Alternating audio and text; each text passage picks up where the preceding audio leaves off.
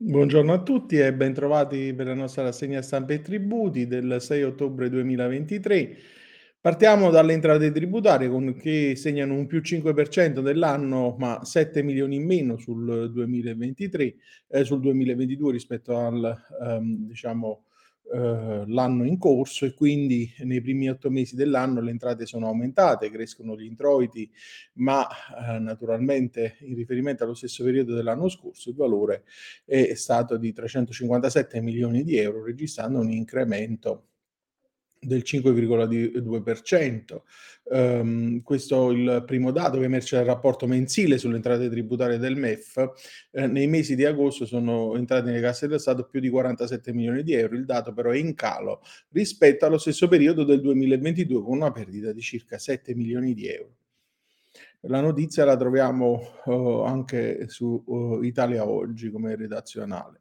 Eh, sui PSOA quotidiani invece parliamo degli interessi che nel nuovo sistema tributario dovrebbero essere modificati. L'articolo di Antonio eh, Carucchio ehm, parla dell'armonizzazione progressiva degli tassi di interesse applicabili alle somme dovute all'amministrazione finanziaria e dai contribuenti come obiettivo fissato dalla legge delega fiscale.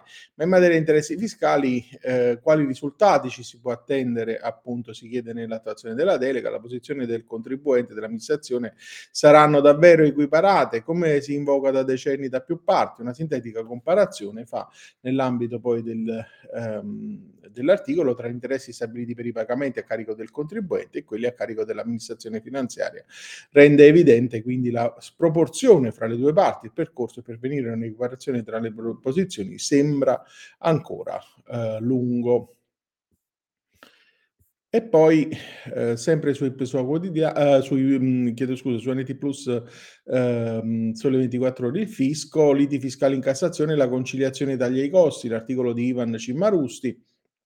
Il governo al momento è al lavoro per introdurre un istituto deflattivo permanente per le impugnazioni fiscali in Cassazione e misure straordinarie come le definizioni agevolate previste dalla 130-2022 sulla riforma di giustizia tributaria e la manovra 2023 non hanno prodotto i tagli auspicati. La Suprema Corte resta bersaglio di circa 10.000 ricorsi su base annuo che si sommano a pendenze arretrate di circa 45.000 fascicoli. Questo rappresenta il mancato raggiungimento dell'obiettivo del PNRR di ridurre il numero di ricorsi in legittimità. Il tema è al centro delle valutazioni del vice ministro Maurizio Leo, consapevole che senza un intervento energica soprattutto inserita a regime, difficilmente si potrà col- troncare quel flusso mostro di impugnazioni annue alla sezione tributaria della Cassazione in una costante stato di affanno come emerge dal dossier degli ultimi anni.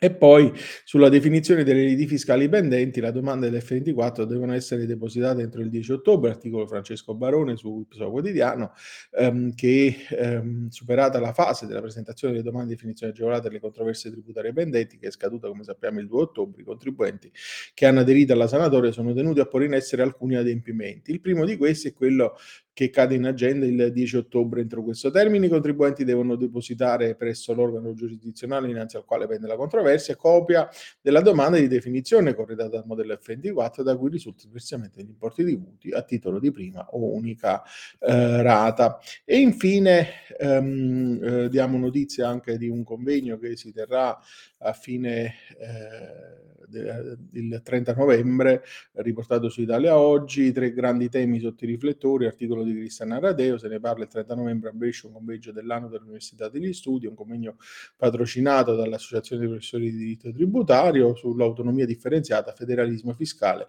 e giustizia tributaria, quali mh, temi al centro del eh, convegno che è stato organizzato all'Università degli Studi di Brescia. Um, e, con questo articolo io ho concluso la mia rassegna di oggi, vi auguro un buon proseguimento di giornata e un ottimo fine settimana e vi do appuntamento a lunedì. Arrivederci.